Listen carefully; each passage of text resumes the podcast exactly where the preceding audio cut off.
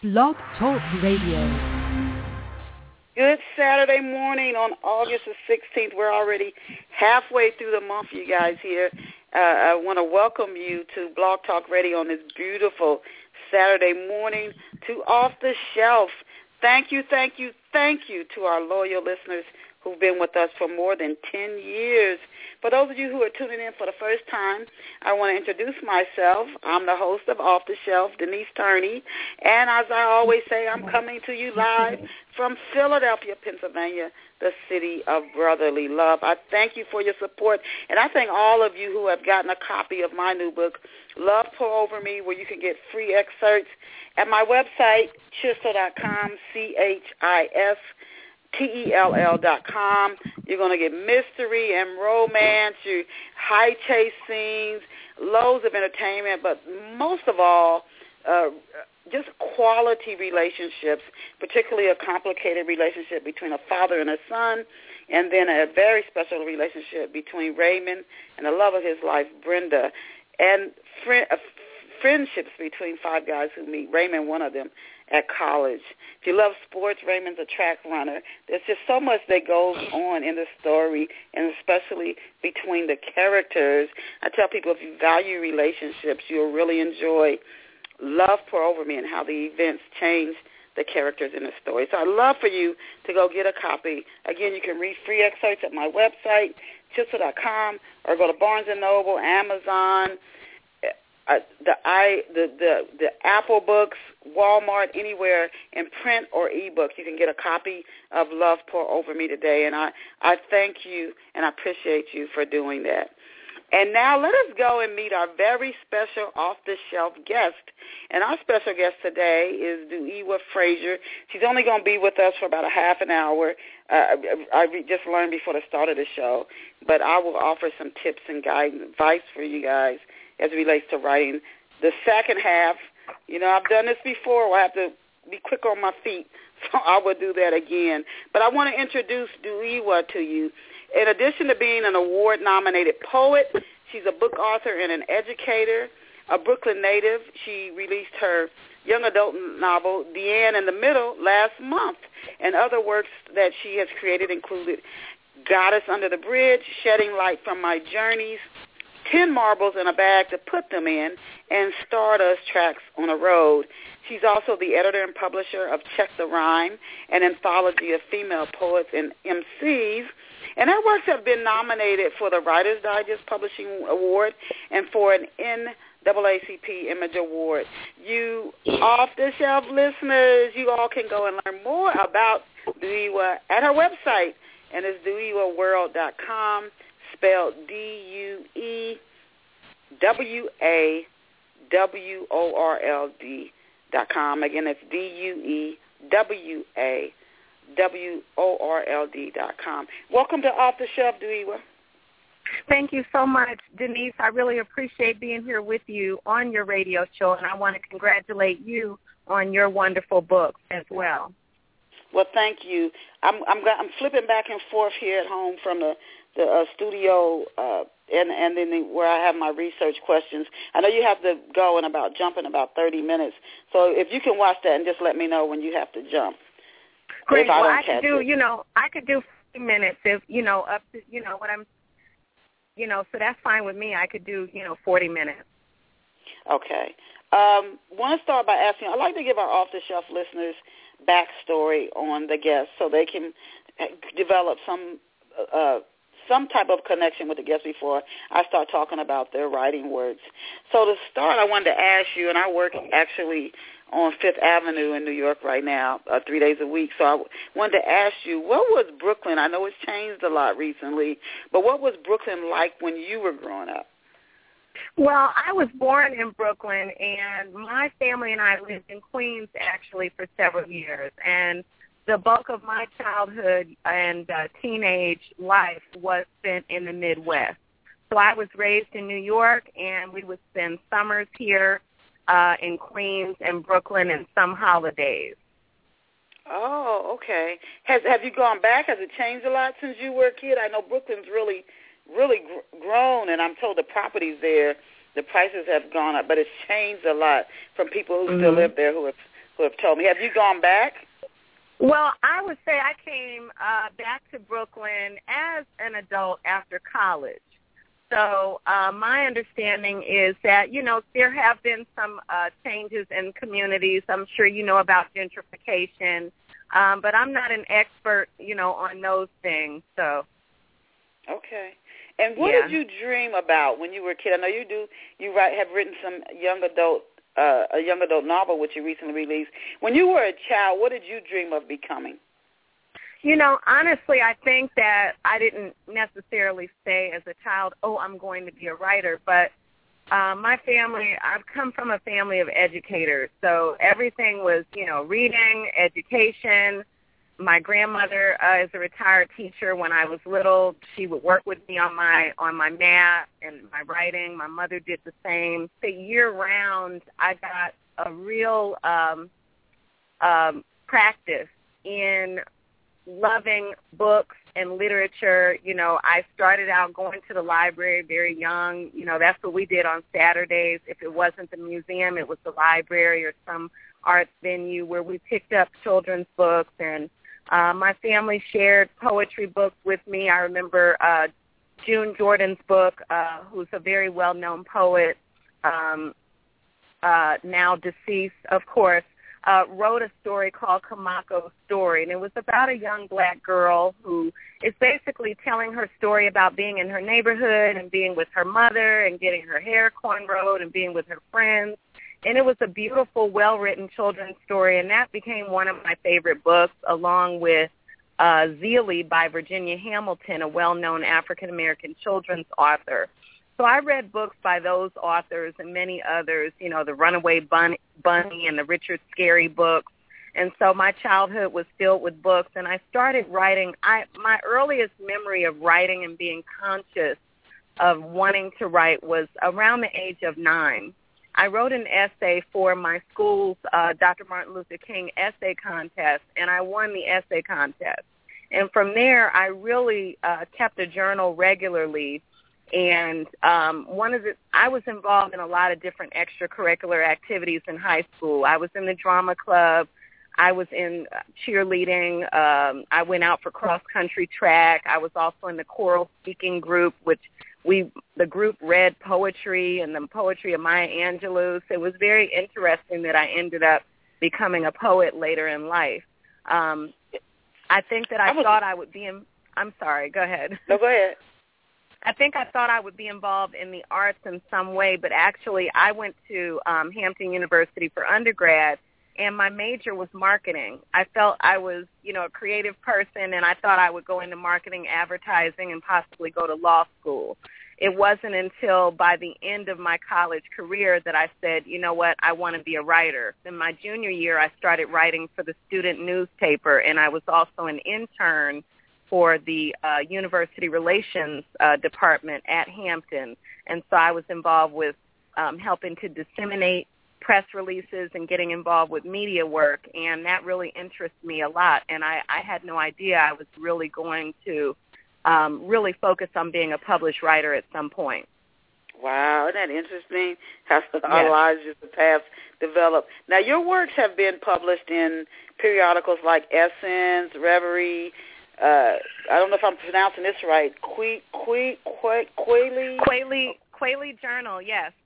yeah, the title Tidal Basin Review, Poetry and Performance, Drum Voices Review, Black Arts Quarterly, X Magazine, etc. For off-the-shelf listeners, do you another? You just, and I appreciate you sharing that your path to to writing. You enjoyed poetry and you read poetry when you were a, a child, and then when you were in college, you started working with the the college school paper, and you enjoyed with the press releases and getting those out, and you just enjoyed that work. So that would led you into becoming a published author yourself. Before off-the-shelf listeners who might not have that back, background, and they want to themselves either become a published poet or a novelist, etc., just asking you, and maybe some of what you share can help them. How were you able to get your work published in those types of, I mean, really meaty regional and national, nationally known publications? Okay, I want to say this and I, I and I'm sure that people will will will feel me on this. I once read years ago that what you focus on grows. I don't know where I read it. I'm sure I was out of college when I read it. I was very intent on one, writing on a regular basis even when I didn't share it. After college, um, I moved briefly back to the Midwest and I lived there. And then from there, I came, uh, relocated to New York. At that time, I was intent on finding my tribe, so to speak, the people that I would link up with, associate with, um, I wanted, I had a desire to research writing, writers, publishers. I'm going to be honest, I didn't fully know what I was doing. You understand what I'm saying? All I know is I love writing and I dreamed of being published one day. I used to sit at home and create my own children's, I mean, straight up construction paper, pencils, and make illustrations and write stories. And I did that for a few years. Even after I moved to New York, I worked uh, to, just so your listeners know, I wasn't a full-time writer. When I first moved to Brooklyn, I got a job with a daily newspaper as an editorial intern and reporter. From mm. there, I used to go out every night and network with different people in Brooklyn, Manhattan, Harlem, you name it. I met filmmakers, I met actors, I met writers, I met publicists. I met a young lady who took to me as a friend. And she said, what is your degree in? And I said, English, and I love writing. We started hanging out. She said, my company is looking for people with your talent. She worked for the number three PR. I'm not going to mention the agency, but she worked for the number three PR company in the nation. Uh, long story short, I ended up getting a job with them. I went from the newspaper to a number three uh, PR company in the nation who does global uh, public relations, and I got a job uh, as an executive trainee, and eventually I was promoted to publicist for get this publishing companies just just to show you how you know I don't know what people's beliefs are, how God and the universe works. Again, I was intent on writing. I was intent on publishing at some point, but I also had to work to make a living.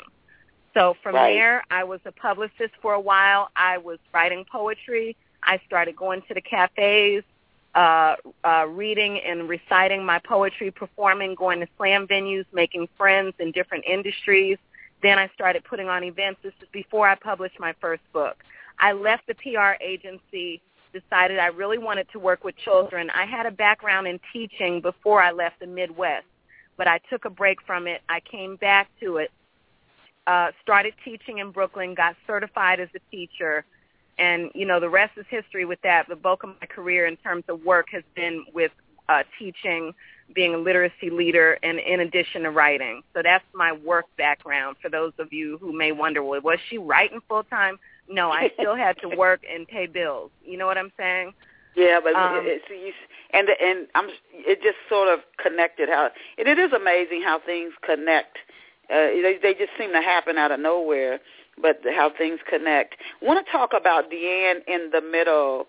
Um, can you introduce off the shelf listeners to 14 year old Deanne? Yes. Deanne Summers is the protagonist in my new young adult novel. The novel is set in St. Louis. I grew up in St. Louis. It's set within a fictional high school named Stonywood High School.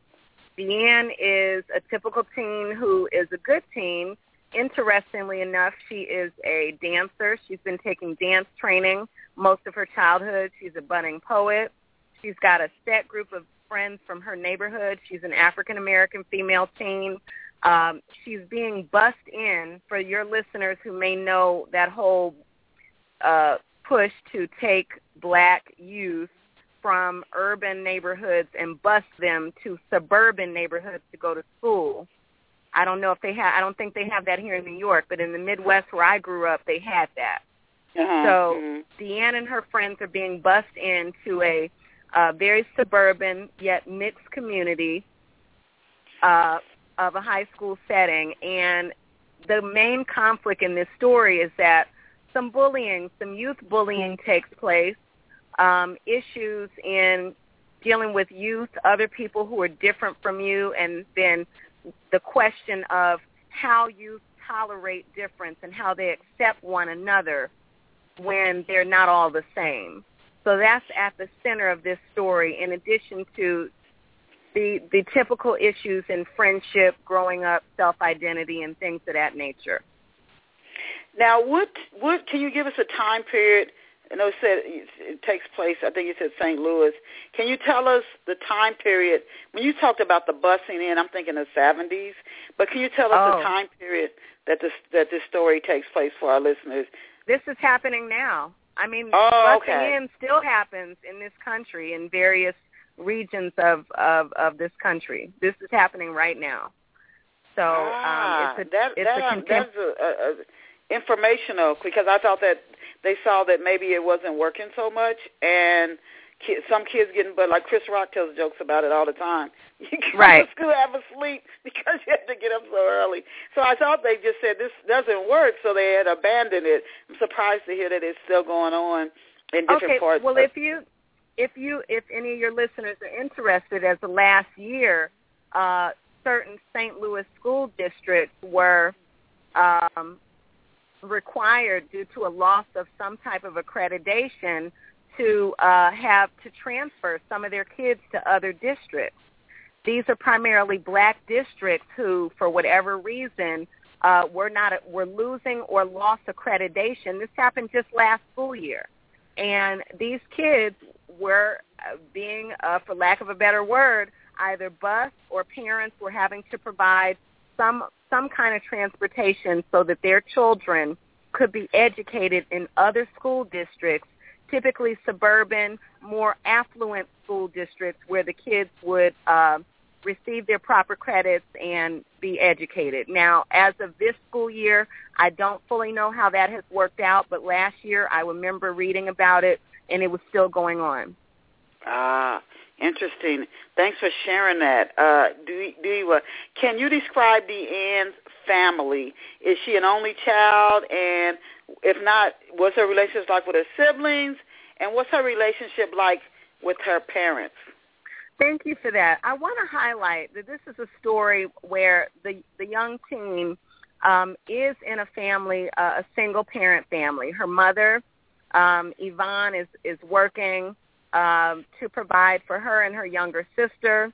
Um, they have parents who are divorced. I, without giving too much away, um, the young lady does not have a close relationship with her father. But the story Okay. does not fully focus on that.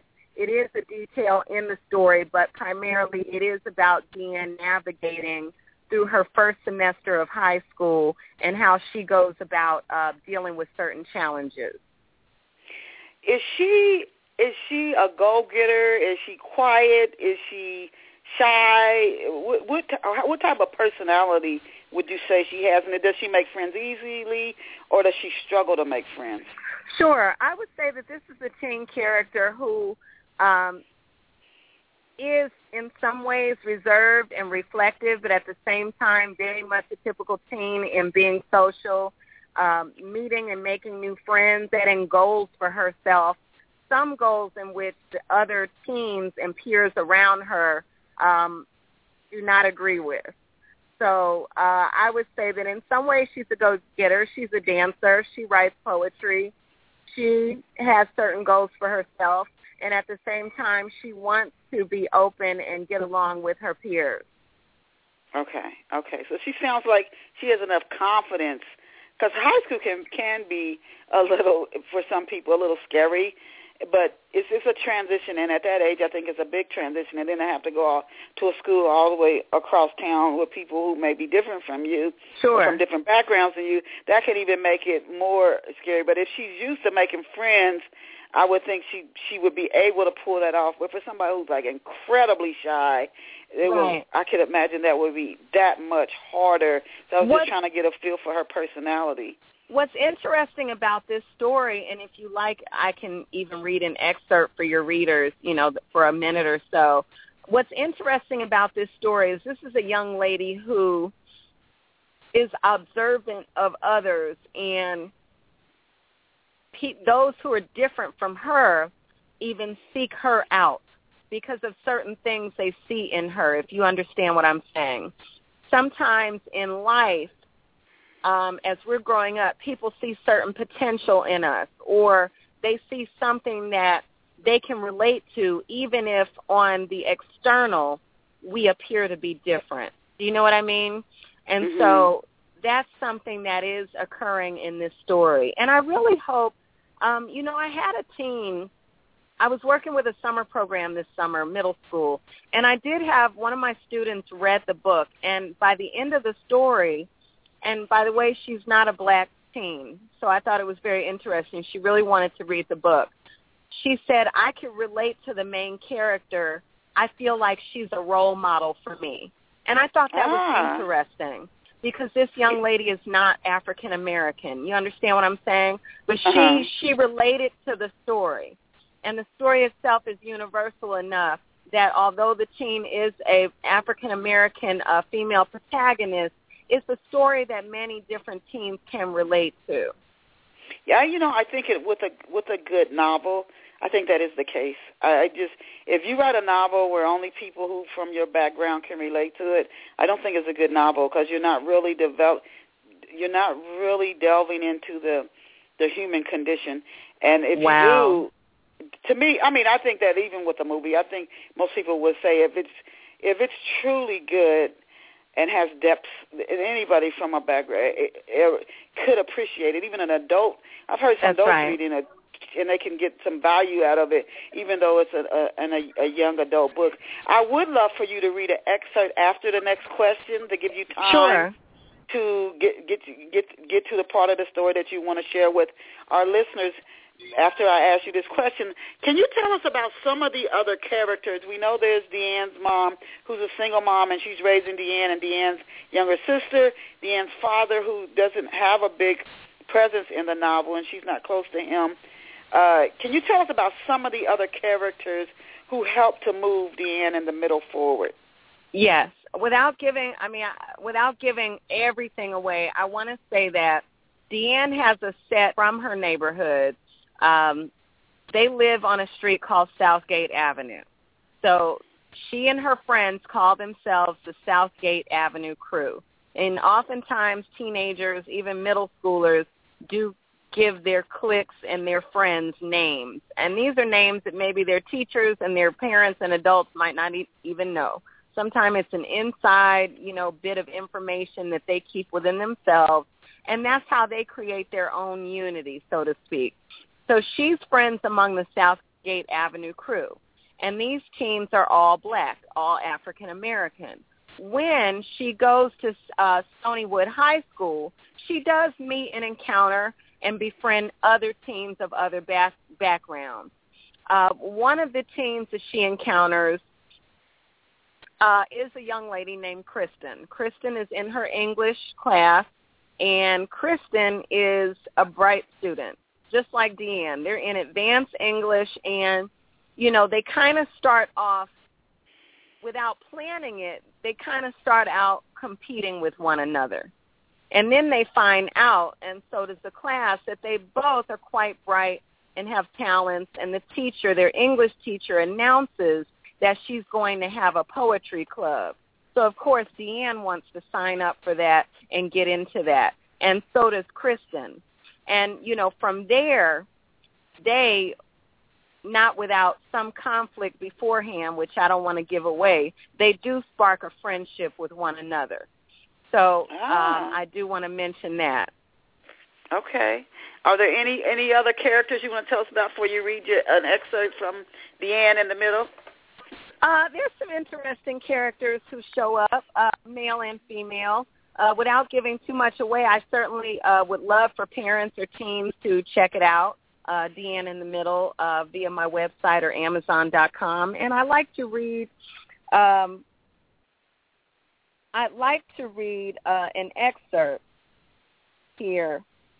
Um, wow, sometimes it's like, how do you choose the best representative? And I know that's the part in oh and it boy, okay, you didn't have advance notice, so I can ask another question while you find the excerpt. Yeah, that would be great. And I'm paging through right now to see, you know, what I really want to read. How long is the book to start? It's a young Um, adult, the and I always think that those books are fairly short. How how long is it, and what age group is it written for? Sure. Well, the book is 208 pages, and it also features Oh. at the end. Uh, and I'm gonna be honest, it would have been almost 400 pages. I, Wow. I started working on this in 2007, and I've been writing it and picking it up and revising it for a number of years, and uh, took some very good feedback that I got during workshopping. I have an MFA degree in creative writing, and this is one of the stories that I workshopped during my MFA uh, graduate program.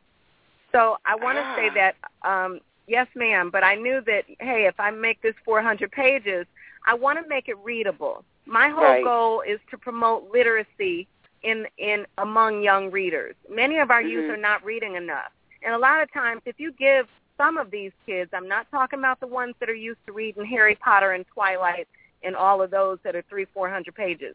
Kids that really need to build up to reading stamina, stamina.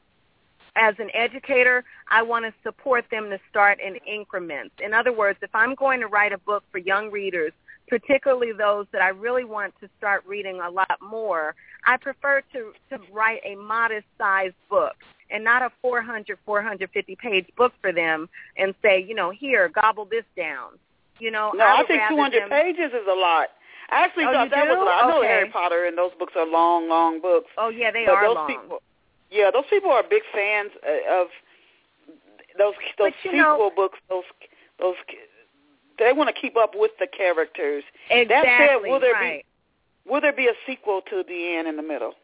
You know, I hope so. I mean, I'm certainly planning on uh, continuing uh, with the story. So we'll, we'll, you know, we'll have to see. But I really want to uh, get this out to the young readers and get my feed, you know, get the feedback from it, and you know, see how it goes. Okay. What age group would you say the story is written for? Well, I would honestly say from from the late middle grade on up to high school. But again, you know, you know that a lot of our youth are on different reading levels. You know, uh, there's a statistic I recently read that said um, some of our youth, some of our youth, our African American youth, you know, at the high school level, they're still reading at a middle school level. You know, so Mm. to be honest, the readability is from late middle middle years to through to uh, the high school. Okay.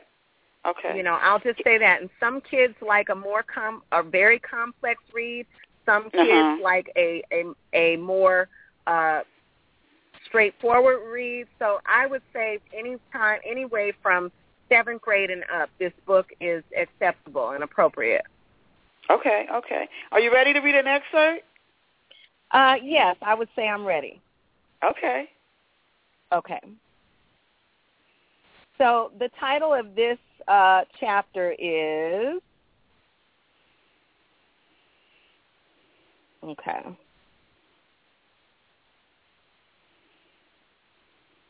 All right, this is chapter nine, and it's called Master Class. And just to set it up, uh, Deanne has been trying out for the uh, dance company in high school, so she she has goals that she's trying to achieve. I've been waiting all day for this. I almost couldn't focus in any of my classes from thinking about the master class with Miss Moshe and the Absolute Rhythms audition on Friday. After changing into my dance gear, I signed my name on a sheet taped to a table in the studio. Students have already started doing warm-ups. I find a spot on the floor to stretch my body and warm up. Miss Moshe comes in with her assistant, DeAndre, and two African drummers. Everyone move to the bars, and we're going to place you in height order for warm-up, Miss Moshe says. The African drummers begin to play. This reminds me of the Katherine Dunham technique class I take in East St. Louis at SIUE. The sounds of the drums are calming, and they make me want to dance. After 30 minutes of intense stretching, sit-ups, push-ups, neck and head rolls, shoulder hunching, toe pointing, foot flexing, and back bending, Miss Moshe divides the class into sets of four to imitate her and, Deon- and DeAndre's dance movements across the floor. Group by group, As Miss Moshe counted, one, two, three, four, we kick, slide, contract, bend, and curl our bodies. Miss Moshe combines modern jazz and African dance movements for us to carry across the floor. I make sure to make my arm and leg extensions sharp.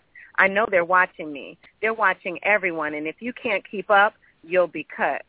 I keep my back straight when I need to and my eye on a special point on the wall in front of me so I don't become dizzy. Miss Moshe and DeAndre approach some of the dancers throughout the master class to model a dance they aren't doing correctly. Miss Moshe nods to me that I'm on the right track. Cool. I'm just going to pretend to be a gazelle or a peacock moving gracefully across the floor. The music carries me. I can't pay any attention to the competition. A few students have already walked out because the routines Miss Moshe put together are too rigorous for them.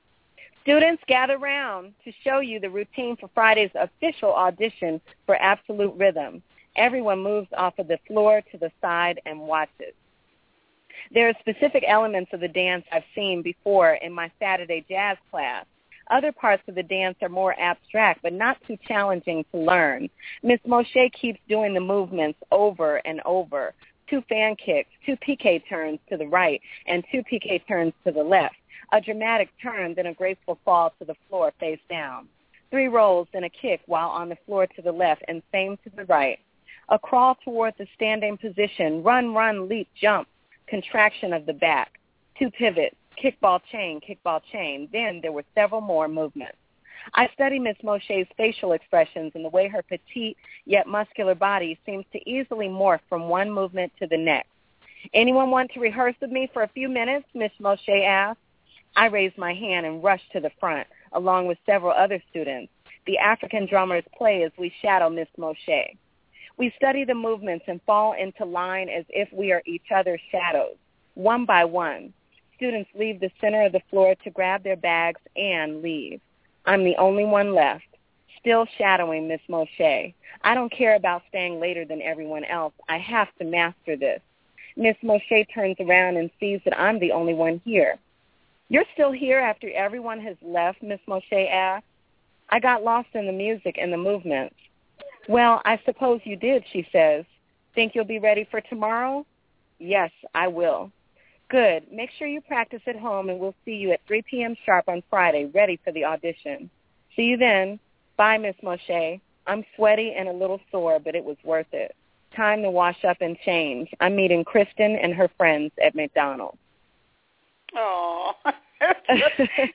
Oh, and I can see her passion for dance coming through really strong. Uh, you're a very yes. good reader. Uh, I could I could see her passion for and I and and her. She seems to have some admiration for Miss Moshe. I pick up and yes. her, her her approval.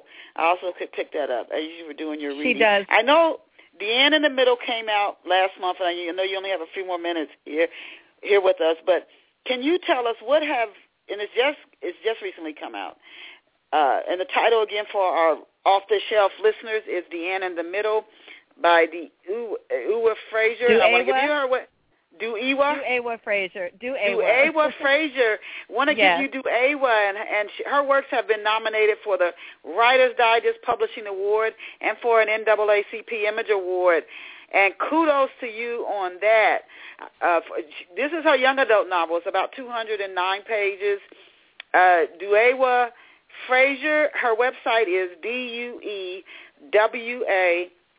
W-O-R-L-D. She said you can also get the book at Amazon and other bookstores, and it's titled Deanne in the Middle. Wanted to ask you, what have readers been saying to you so far? And the book just came out, but what have readers been saying to you so far about Deanne in the Middle? Well, yes, I mentioned the, uh, the student who read uh, the book, a young lady in middle school. She said that she enjoyed it. She said that she found the drama aspect was good. You know, just enough drama, but there's definitely a, a an in-depth storyline there.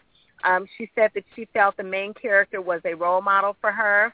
I have some other uh, teens, young readers, uh, who are reading the book right now, and I am awaiting more feedback. I've also done a few other interviews and blog interviews, um, including on uh, the Brown Bookshelf, uh, OE, OEBooks.com Blogspot, and a few other uh, blog interviews. So it's still early yet, but I look forward to receiving more feedback. Yeah, and and hopefully our listeners will go out and get a copy for either their children, grandchildren, or a young adult they know, and then also offer offer you feedback. I, and I just had a few more questions. I wanted to ask you can you tell us again where we can get copies of Deanne in the Middle, and is it available in ebook and print format, or also audio? I know a lot of people like audio books. What yes. formats well, is it I'm available in, and I'm where in, is it available? Yes, I'm in process of transferring the book into other formats. Right now, it's available via print on Amazon.com, and I I will have other formats available by this fall it is a work in progress, as you know, and I'm, you know, I'm working with my own press. I'm self-published. I do not currently have an agent or an editor or a manager. And so, you know, this is what uh, is available at this time, and I'm happy um, that people can have access to the print version, and soon we'll have the Kindle and other versions available. Hopefully you can get back in touch with that PR company you worked with hey, can you help me out? what, right. What well, you I... know what? The the blessing is I'm able to connect with wonderful people like you, Denise, and I do have uh, a number of other outlets um, that have interviewed me, and I have some uh, event dates coming up. And so, you know, what I understand about the publishing journey is that everything doesn't happen all at once. Um, it is a flow, and you do pace yourself, and it's business plus art artistry and I yes. think knowing both sides is important. Um, so I'm okay with that, and I'm I'm just happy to be able to unveil the book as it as I can uh, through different outlets such as your wonderful radio show here. Well, I thank you for that, and I and I'm excited for you. It's always good to see somebody who really appreciates art and storytelling to to create and then share what they create with others.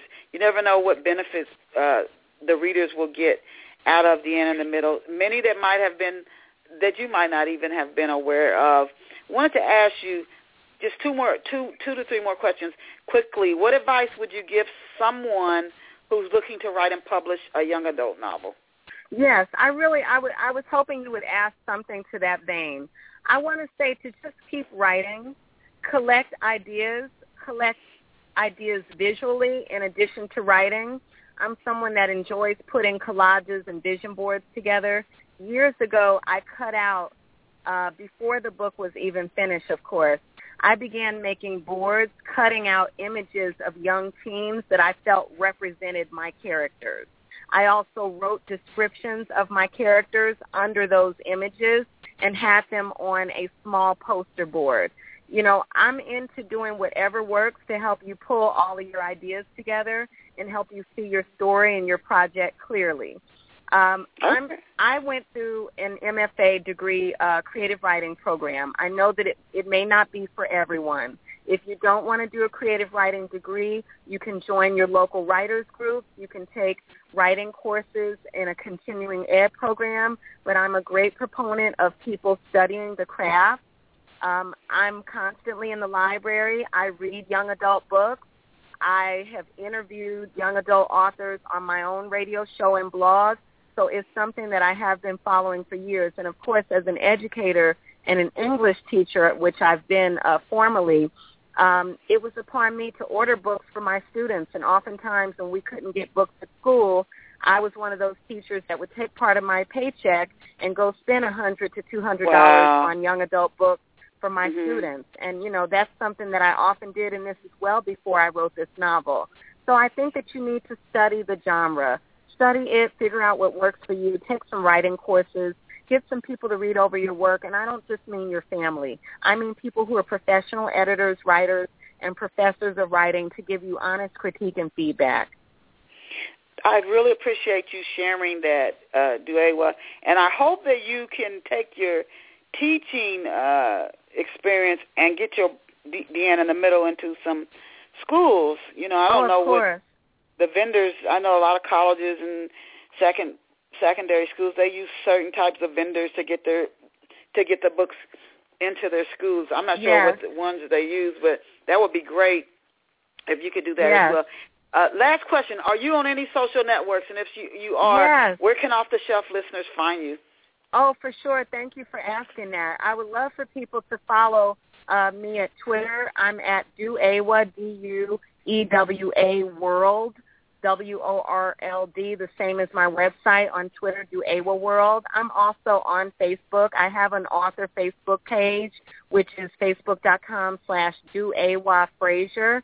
Frazier spelled F-R-A-Z-I-E-R, E-R, excuse me. I'm on LinkedIn as DuEwa Frazier. And um, let's see what else. Well, those are the biggies. I mean, and also you can email me through my website at DuEwa World, D-U-E-W-A World dot com. And I'd love to hear from people. And um, just so people know, my Twitter account, I primarily tweet and retweet information on uh, education, writing, publishing, and the arts. So, you know, that's mainly me. I don't tend to, I have a few photos on there, maybe one video. I don't tend to do anything else. So if you're interested in those and that and that type of information, definitely follow me and we can link up. Okay. Well, we want to thank you. I know you've got to run, uh, so we want to thank you for being here with us.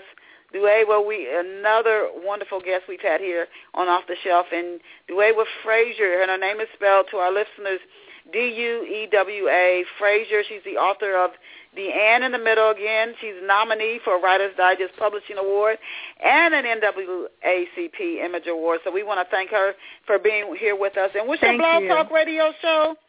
Thank you. And my blog talk, I'm on a hiatus during the summer right now, but it's radio. And the Rhymes, link Views, is and News.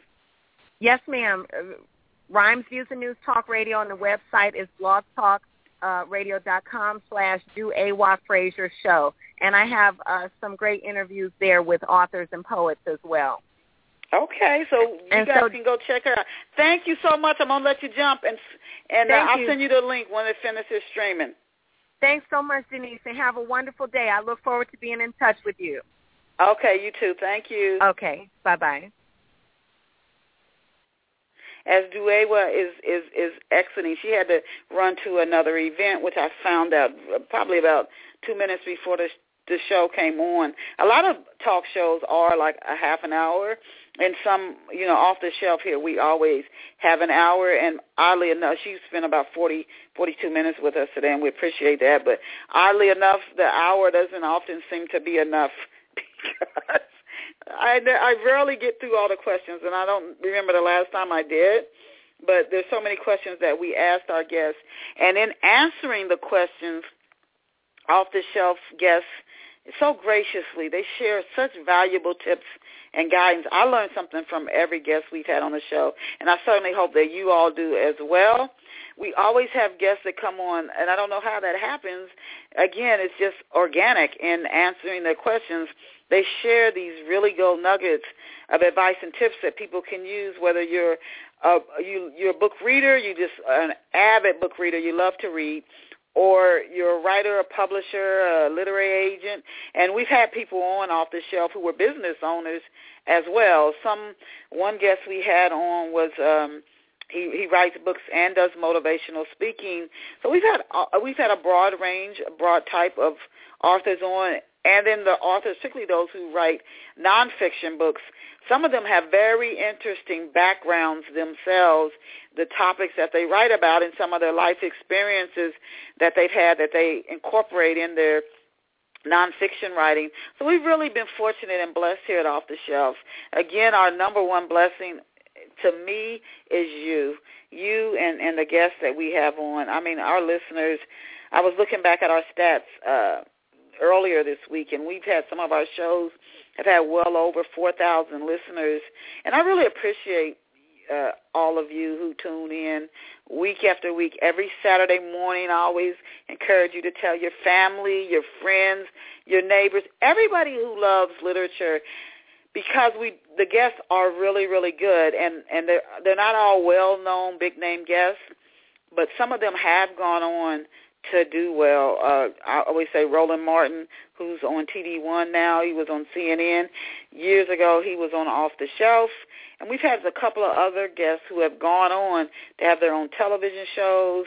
They've gone on to do well. So I really appreciate that they had that stop here at Off the Shelf, being that we've been here for over 10 years. That's not that uh, hard to imagine all these weeks we've been fortunate to have some wonderful guests. And one of them just popped into my head. Her name is Ola Jackson, and she's got a conference coming up in Philadelphia, and I think it's coming up in October. I don't have the exact date, but she's also on social media, and it's O-N-Y-X, Onyx Onyx Woman, and her name is Ola Jackson. You could either find her on LinkedIn or Twitter to learn more about her conference, but I know she has one coming up. And she does a lot of things. She's from Pittsburgh. She's based out of Pittsburgh. She does a lot of things for to support women business owners. And I, the conference is going to focus on how to get beyond those barriers, how to get beyond what's holding you back to uh, to achieve your goals. And it, oddly enough, Awa, Awa said today that one of the things she learned was when what you focus on grows. So if you focus on writing and you don't really know the path of how you're going to become the author of a young adult novel like Deanne in the Middle, which DuEwa Frazier has authored, if you just focus on what it is you want, what causes you to feel joy and love, the the, the pieces – behind the scenes will just come together. You just have to take action when you're inspired to take action and not give in to fear and the pieces will keep keep continuing to come together. So I encourage you to do that. I wanted to spend the last, and we don't have that much longer in today's show, but sharing some tips with you. I was reading an article yesterday, and it was actually uh, uh, by an organization that focuses on recruiting. And some of the things that I discovered were, and, and it's, it's oddly enough, as DuEwa was talking about the path for writing, for many things in life is a path, and you have to trust it and go after what you want, that things will come together. Like off-the-shelf radio, I didn't think of being a radio show, owning my own radio show. I went out to get an interview with, with Neil Blake at Blake Radio, and he said, why don't you start your own show? I mean, it happened so seemingly out of the blue, like her connection, Due was shared with the uh, number three PR firm in the nation that she just, it's, it almost seems like an accident, but it isn't. But one thing I learned yesterday when I was reading that article, they said typically, and this is whether – I would imagine this is whether you're looking for a writing job or any type of job because they didn't specify that it applies to any certain fields, markets, or industries. But it said typically when you see a job posting, this is for off-the-shelf listeners, regardless of the type of job you're applying for that you might find is helpful. And hopefully for some of you, it might help you to land a gig that you really want, whether it's in literature or in another field. But he said typically uh, you want to apply for a job – as soon as you see it. He said the first uh, the first person generally applies for a job within I think 200 seconds of the job being posted. So you want to you want to get there early. If you if you see a job that's been out there, a writing job, copywriting, medical writing, proofreading, editing, or another job that you would you're interested in, and it's been open for two to three weeks, uh, the uh, the recruiters might not still be looking through the the uh, resumes for those jobs. Another thing is uh, a lot of companies, particularly if you're looking for to get in with a big PR company and do some writing, et cetera, they receive so many resumes that a lot of them, or another type of company operating in another industry, they have what they call ATS uh, uh, systems, and they they literally those are computerized systems, automated tracking systems that they'll read through the resume first, and then if the resume has keywords that are similar to what's in the job posting, they'll put it bring it up to the top so the recruiter can see it. If your resume doesn't have those keywords, it may never be seen. And you might receive an email from that firm that says, thank you, we appreciate you uh, applying for a job with us, blah, blah, blah, blah, blah. But we've decided to move on with other candidates. But what you might not know is that your resume may never, ever have been read. So they, they look for the, look at the job description. They really recommend reading through it well. Make sure you are qualified for the job, and also put some keywords in your resume that are also found in the job description. So you might put copywriter in there maybe two to three. I would say maybe maybe even three to four times, or freelance writer if that's what they're looking for. Medical copywriter, whatever the job description says. Human resources manager, uh, whatever type of job you're looking for, put those keywords in there that match up with the job posting. So if the company's using an automated tracking system, there's a, a computerized, it was software really, to pull up certain resumes that have these keywords in them, yours will come up. The number one way, though, to get a job is through referrals, and that's where uh, uh, networks like LinkedIn and your alumni uh, organizations, keeping in touch with former colleagues, et cetera, et cetera.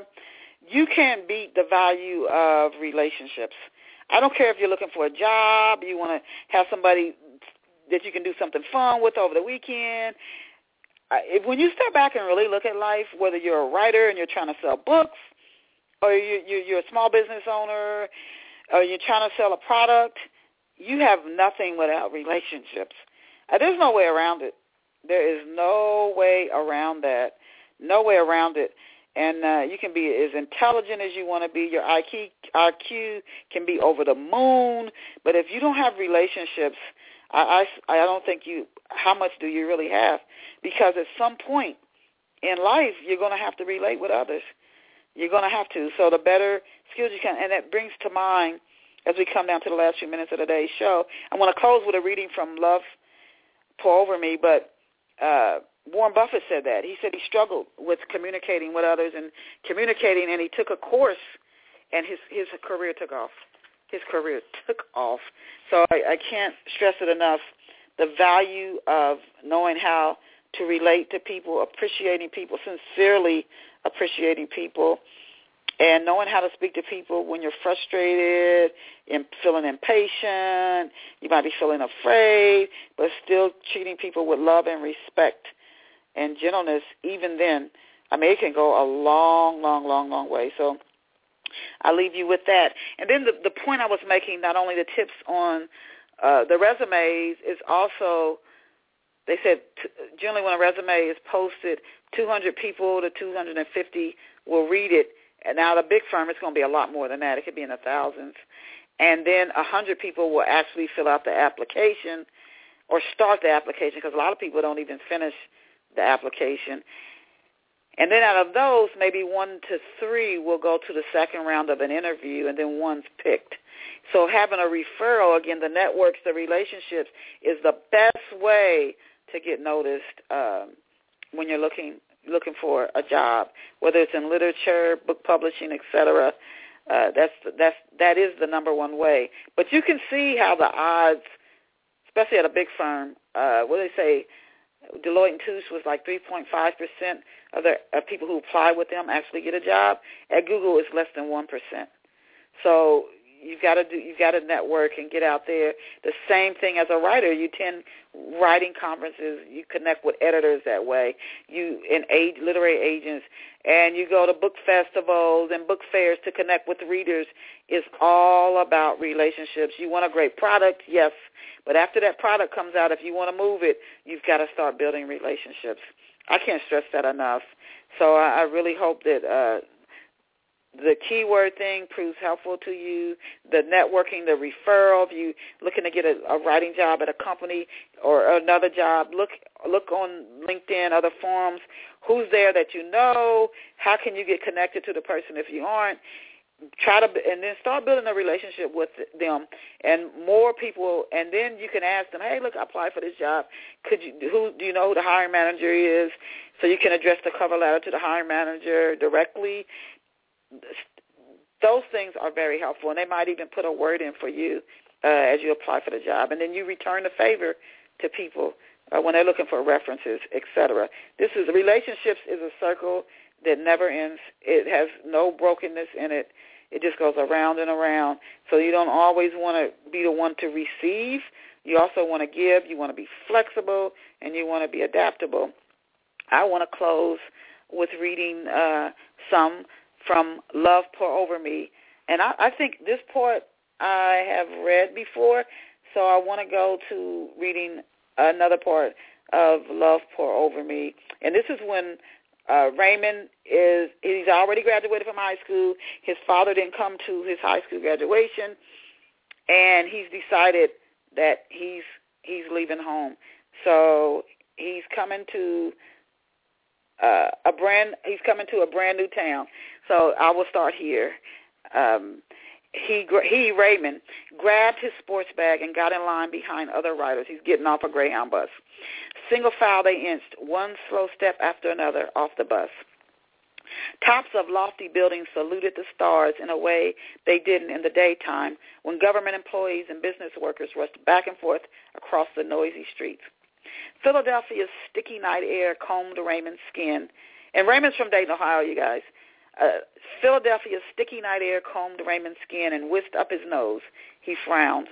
The odor near the bus terminal was funky, stale and sweaty. Candy wrappers, dirty napkins, empty soda cans, and shreds of paper littered the ground. Raymond turned in a circle, not sure which way to go. Cars sped down Filbert Street, heading deeper into town. Prostitutes coursed the night in high, narrow heels and pants so tight anyone walking behind them could tell they didn't have on panties.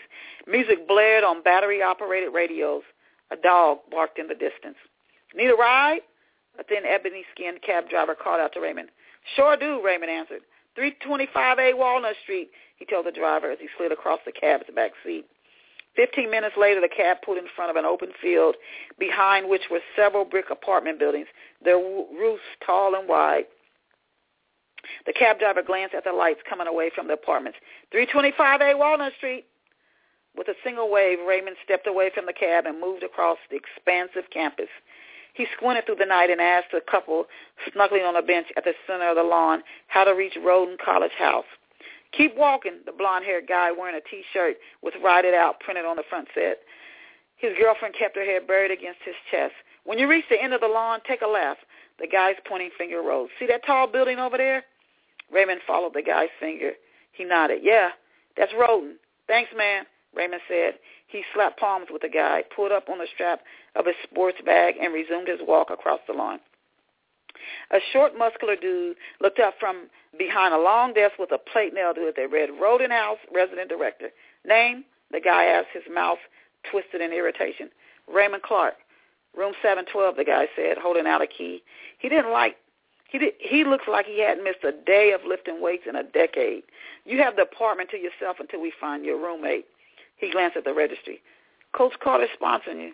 He looked up with a crooked grin, one not bearing compliments. Track star, huh? Raymond laughed. Something like that. Yeah, the guy growled. Is there a problem? Raymond asked, stepping back. Nah, the guy mumbled. You're the last check-in I was waiting on before I go home. He cut his eyes at Raymond. I got parties to get to. Raymond took the key. Didn't mean to hold you up.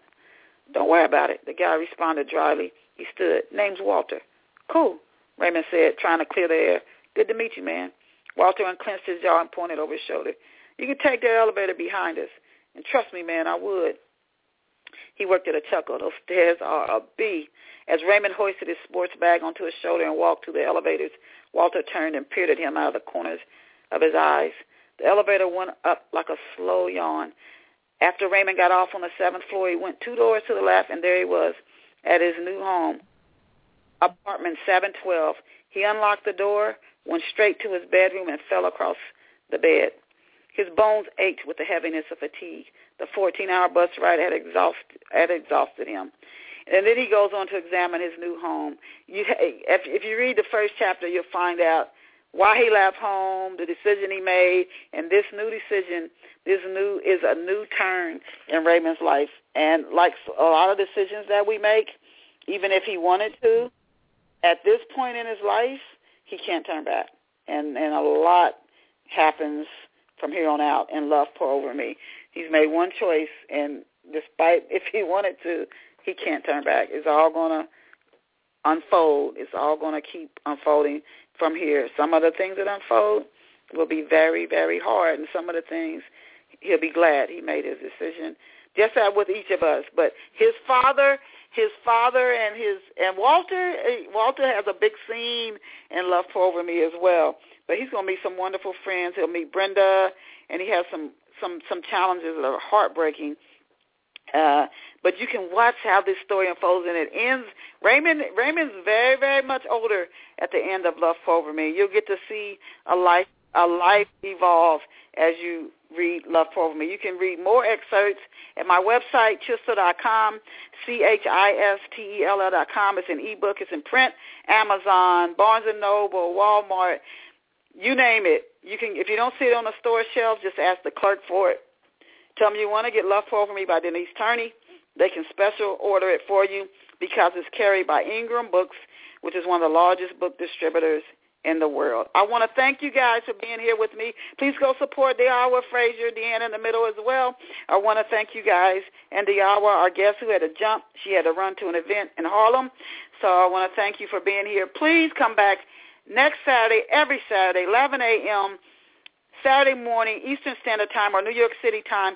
Tell everybody you know who loves literature, inspiration, being encouraged, being motivated. And as I always tell you, you are and I mean this, I hope one day you really believe it if you don't. You are fabulous. You are so awesome. You are just amazing. Go out and create a wonderful day for yourself. See you back here next Saturday. Bye for now. With Lucky Land slots, you can get lucky just about anywhere. Dearly beloved, we are gathered here today to... Has anyone seen the bride and groom? Sorry, sorry, we're here. We were getting lucky in the limo and we lost track of time. No, Lucky Land Casino, with cash prizes that add up quicker than a guest registry. In that case, I pronounce you lucky. Play for free at LuckyLandSlots.com. Daily bonuses are waiting. No purchase necessary. Void where prohibited by law. 18 plus. Terms and conditions apply. See website for details.